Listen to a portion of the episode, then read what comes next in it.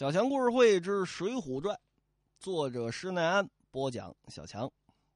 书接前文，上回书说到，这高唐州是破了，高廉呢也被公孙胜给治死了，最后是插翅虎雷横补的刀，把脑袋给砍下来了。这边晋德城中出榜安民啊，你说你们是个什么东西啊？就是个土匪啊，还出榜安民，可见呢。宋江还是有他的打算的啊！咱们得功夫再扯这个闲篇先接着往下说。上高唐州干嘛来了？救柴进来了。这牢里边囚徒倒是放出来不少，柴进不在呀。这宋江就说：“来来来，把这个高唐州的押狱啊、禁子呀、节迹啊，能找的都给我押过来。”在城里边找到这么几个躲起来的啊，没宰，拎过来这么一问，其中有一个说了：“哦，您您您您要问这个啊，这个小可知道啊，小的我呢姓蓝，叫蓝人啊，这个呃前两天呢蒙知府高廉所委，专门让我看着这柴进不得有失，又吩咐了，呃说但有吉凶，你就下手先把这柴进杀了。”说什么呢？就是打不过梁山的时候，你把这柴进宰了，别让这梁山把这柴进弄到手。三日之前，知府高廉啊，取柴进来用刑。小人见这柴进是个好男子，不忍下手。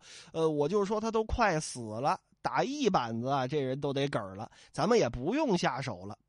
后来呢，这高知府催的就紧，我就说这柴进已经死了。呃，幸亏啊，是众好汉英雄连日攻打这高唐州，攻打的紧，知府也没个闲工夫过来看一眼，啊，这个，呃，我就引着柴进到这枯井边开了枷锁，我让他到这井里头躲着。现如今是死是活，我可不知道。宋江一听啊，是吗？赶紧来带我去看。这蓝人引着来到了这后牢有一口枯井旁边。往这么一看，这井很深呢，黑不隆咚的，也不知多深多浅。上面叫哎哎哎哎，你还好吗？看过那个周星驰演的《鹿鼎记》吗？哎，你缩到哪里去了？啊，就这意思。没人答应。拿根绳子到下边探探，看这有多深呢？有个八九丈深。小二十米，宋江一看，哎呀，柴大官人多半是死了啊！哎呀，哈哈哈哈哈就跟这哭。那宋江为什么这么做呢？啊，咱们就尽量少从阴谋论的角度去说啊，咱就说这宋江没主意。吴用说：“这这别着急啊，这下都没下去个人呢，这怎么就知道就死了？啊，众头领，谁人敢下去探看一遭，便见有无啊？”这会儿李逵过来了，我下去。对，宋江一擦这个鼻涕，一擦这个眼泪儿啊，对，哎呀，我怎么先擦的鼻涕，后擦的眼泪？哎呀，这个脏！这个当当初就是你啊，害了柴大官人。今日你下去啊，把这本儿给赚回来。嗨，我下去不怕，你们别把这绳子给割断了就行。你别学这孙悟空啊！为了这个救那个呃乌鸡国的国王，拿根棍子把那个猪八戒拴起来。行行行行，别废话，这时候有《西游记》吗？这边取了个大竹筐，把李逵可就给装进去了，用一根锁子抓牢了，加长这个锁头。这边呢还弄了一个辘轳把什么叫辘轳把呢？这是这是北京话，就是那个杠杆原理那个滚轴那个意思。啊，抓着这根绳子啊，架在这滚轴上，嘎子牛，嘎子牛，嘎子牛，这么一转，李逵拖的赤条条的，我就不懂了，李逵干嘛老光着眼子啊？一丝不挂，拎着两把大斧子，坐在这竹筐里头，啊，这这模样，还是那句话，十五个人够够看半个月的了。往下这么一放，锁子上呢还绑了两个大铜铃渐渐的，可就放到底下了。李逵有打呀，这筐里爬出来，到井底下摸，摸着一堆，全是什么呢？全都是啊骨头，人骨头。哎呀，你别看李逵啊，杀人不眨眼，啊，活皮小孩啊，吃人肉。哎，他看到人骨头，他害怕。哎呀，这这这这这这这这都是什么东西？这边摸，那边摸，底下湿哒哒的，也就是可能再往深，它就潮了呀。虽说是枯井，没有水，也没个落脚的地方啊。把这双斧放在筐里，伸手就去摸，底下呢四边很宽，摸来摸去。有这么浅浅的二三厘米，这么一小汪水，水旁边摸着这么一个人。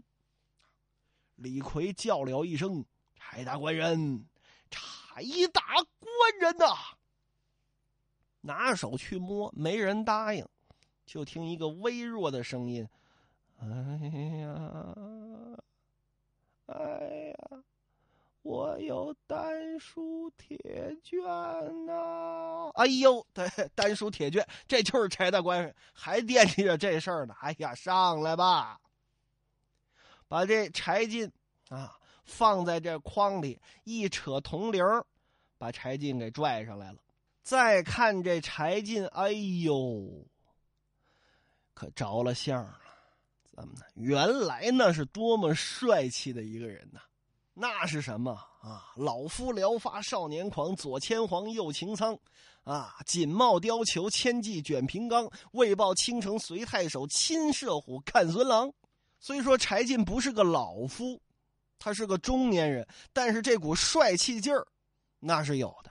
那是吃喝不愁的贵族大地主，对吧？人担心什么呀？杀了人的强盗，滚了马的土匪，多大的罪孽，进了我柴家庄就没事了。沧州横海郡效仿当年孟尝君三千食客，谁我不敢留。家有丹书铁卷，丹书铁卷你怕不怕？哎，真正触碰到政府里掌权的人的裙带的小舅子，就把柴进给收拾成这样，你就知道这种前朝遗老啊，顶个蛋用啊。说的好听了是政府照顾你。说不好听，一瞪眼睛，说宰你就宰你。这边柴进上来之后，宋江这么一看，哎呀，怎么这么惨呢？哎呀，军医官何在？快快来调治啊！赶紧把柴进啊扶到了车上，让他跟那儿休息。把这柴皇城家的这老小啊，呃，许多的家财，二十多辆车，还有这高廉家的这点钱。啊，来一趟不能白来我们是土匪啊，是吧？干这个，呃，都都很顺手嘛。这柴皇城家的老小啊，上梁山安歇了。高廉家的老小，啊，尤其是高廉那媳妇儿，啊，那殷氏夫人，哎呦呵，砍！老小良剑三四十口，处斩于市曹。这边整个城里面，原文啊。应有家私，并府库财帛粮廪仓米，尽数装载上山。大小将校离了高唐州。所以你说梁山是好人吗？不是。老百姓呢？你这么一办，仓里一点米都没有了，你让老百姓怎么活？你还出榜安民？你还秋毫无犯？你算个屁呀你！啊，土匪就是土匪。您就记住这句话：到什么时候土匪都是土匪，不会有好人的。当然了，有很多人，这个很多听众啊，这个跟我争说梁山上这个好人还是有的啊，而且还不是那种军官派的，是那种侠客派的。你像鲁智深，那那听众就说了，那鲁智深还想怎么厚道？人家好好的警察局长当当着。这甘肃某某市啊，具体哪个市我也推算不出来。说甘肃某市警察局局长人当的挺好，啊，你你就为了给一个卖唱的老头一小丫头，啊，这父女两个人拔创平事三拳打死镇关西，啊，亡命天涯，好好的工作丢了，这是真正的侠客呀，能那叫真正的路见不平拔刀相助。我没有否定鲁智深。我否定的是什么？这是梁山上的体制问题。说到这儿就有闲篇可扯了，怎么呢？各位发现没有？梁山是由打什么时候改变的？宋江没上梁山之前，梁山可老实的很，就是跟着水泊梁山那儿啊，八百里梁山也挺好住啊，了儿洼、碗子城、金沙滩，我们也不盖的特别的豪阔，就这么七八百人我们够吃够嚼过就得，反正是亡命天涯，我们都是不能下山，大宋朝捉我们，对吧？当个小土匪挺快活的。但是您看宋江上山之后。这梁山可就越来越乱了，这就应了前文书小强的一个分析，什么呢？前文书在宋江开始正式倒霉催的时候，就是白虎山孔太公、毛头星孔明、独火星孔亮那爹，啊，不是碰见武松了吗？武松喝酒把那毛头星打了，啊，独火星来把这武松抓住了。宋江一看，哎呀，这是我兄弟！就那个时候。宋江还是及时雨，宋江可不是呼保义宋江的。什么时候改变的？江州，宋江原来是个什么人？原来的宋江是一个杀阎婆惜都要下半天决心的人。原来的宋江是跟阎婆惜吵架，都坐在那儿闷头不说话，啊，阎婆拉着也能走。啊，王婆拉着也能走，因为给他们介绍对象那也姓王啊啊！阎婆拉着也能走，王婆拉着也能走。街上见到街上任何的老百姓受苦受难，那都是掏钱的及时雨孝义黑三郎。宋江招人喜欢，江湖上的人一提宋江，双挑大指；一见到宋江，那头便拜，爱的是这及时雨宋江。但你看，宋江这个人开始显坏，是什么时候开始呢？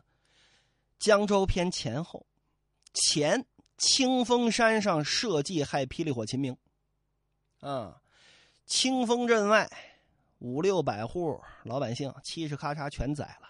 五六百户，再次强调，可不是五六百人，一户那时候没有计划生育，起码四到五口人吧，全宰。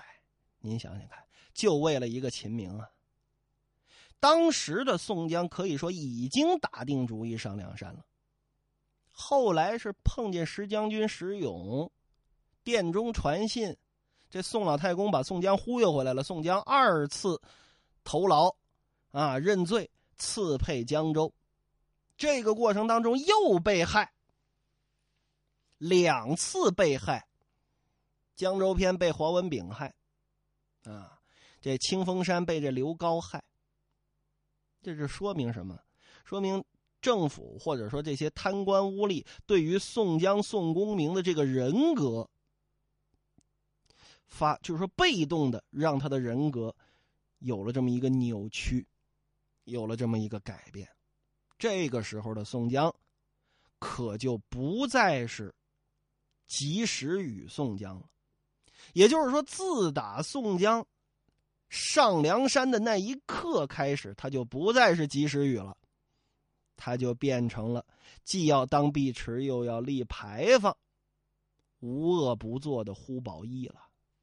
宋江如果呀招人稀罕，他就一辈子别离开郓城县，老老实实的在郓城县里面当那么个压死，啊，顶多父亲老了，父亲年纪大了。啊，宋老太公走了，有那百年之后，宋江回到家当个大地主，对吧？也差不多，安安乐乐的过一辈子。啊，那宋朝亡了，或者到后来金朝、元朝，那那就跟这个宋江没什么关系了，他也活不了那么久。当然，这也只是小强我录到这儿啊做出的一个假设。啊，所以说，事故或者说劫难，对于一个人的。心里会发生很大的扭曲，啊，反正今天咱们就既然说到了这个分析啊，咱们就多扯点闲篇怎么叫性就事件对人啊产生变化呢？很典型，推荐两个东西，一个游戏，还有一部动画。动画是什么呢？动画是两三年前这么一部很火的。呃，日本动漫名字叫做《未来日记》。这部动画典型的就是多个世界观在同时进行着，啊，就是说，比方说现在小强在说《水浒传》，那么可能在另一个位面的小强，现在在说《儒林外史》，可能另另一个位面的小强还在说《庆余年》，可能另另另外面的一个位面的小强现在是在非洲放羊的，都有可能。啊，那是什么事儿影响了我呢？那可能这个有个有的人在另一个位面当中啊。这个有人说啊，小强啊，你说《儒林外史》，你说一集我给你五十万，那当然我去录《儒林外史》了，对吧？然后另另一个位面说，小强你录《庆余年》，录一集我给你八十万人民币啊，那那我就去录《庆余年》。啊，说你你去非洲放羊啊，你放一天羊我给你一千亿啊，我肯定去非洲放羊。他就是事情改变人，这未来日记就是这样，可能一个照片没看见，没看见啊。一个招呼没打到，啊，这这人有没有跟他擦肩而过？就这么一个小细节，就决定了整个世界线发生了极大极大的变化，很有意思，嗯，而且是一个有一点点推理成分在里面的动番剧啊，动漫番剧，强烈推荐没看过的朋友去看一下，啊，人物性格也很鲜明、很突出。还有一部动画是啊，还有一部游戏是什么呢？老游戏了。名字叫做《美少女梦工厂》，啊，不是 H game 啊，是 八零后，就是当初刚有所谓电脑房，当时还没有网吧呢，叫电脑房啊。那电脑房里红警啊，星际一呀，暗黑一呀，到后来暗黑二那都是后来的事了啊。那时候比较火的《仙剑》呐，《金庸群侠传》呐，都这个，有这么一部叫《美少女梦工厂》，什么主题呢？就是说有一个女孩啊你的身份是他的父亲，你要让这个女孩出去打工啊，来补贴家用，然后呢，赚来的这个钱呢，这再给你来负责给这个女孩排档期，今天去上什么课，明天去上什么课，把她从八岁养到十八岁，然后最后的结局是她当上什么什么职业，属于一个这种养成类的游戏。那为什么要提这个游戏呢？也是事件改变人。那。最终的结局跟这孩子上什么课有很大的关系，对吧？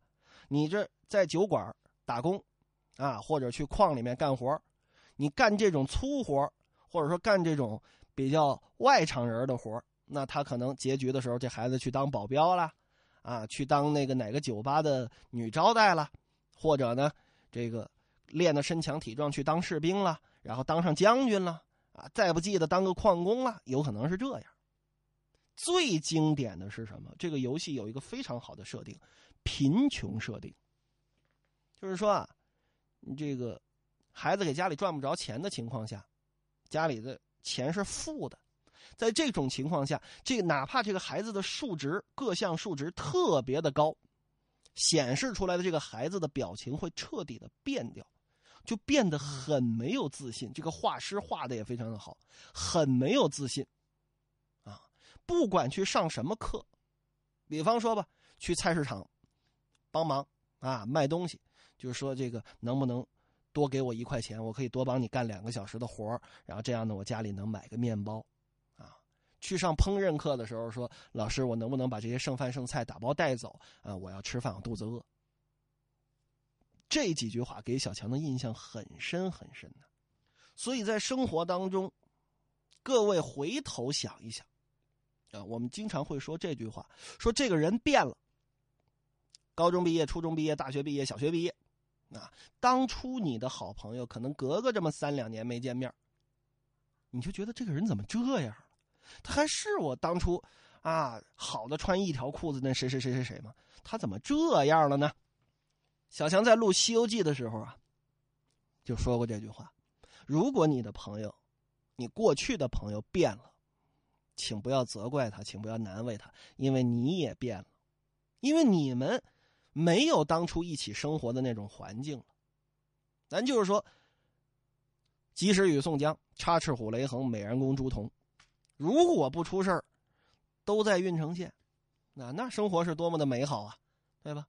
问题是，他出事儿了。您再看看，原来及时雨宋江跟雷横、跟朱仝那是怎么样一个配合？为了救晁盖，这仨人齐心协力啊，没出什么损主意吧？啊，也没说把这石文斌全家大小全都杀了，然后就为了救晁盖，没有吧？而且，您再去看宋江上山之后，就是说及时雨状态的宋江变成了胡宝义状态的宋江的时候，他反过来怎么对这朱仝的？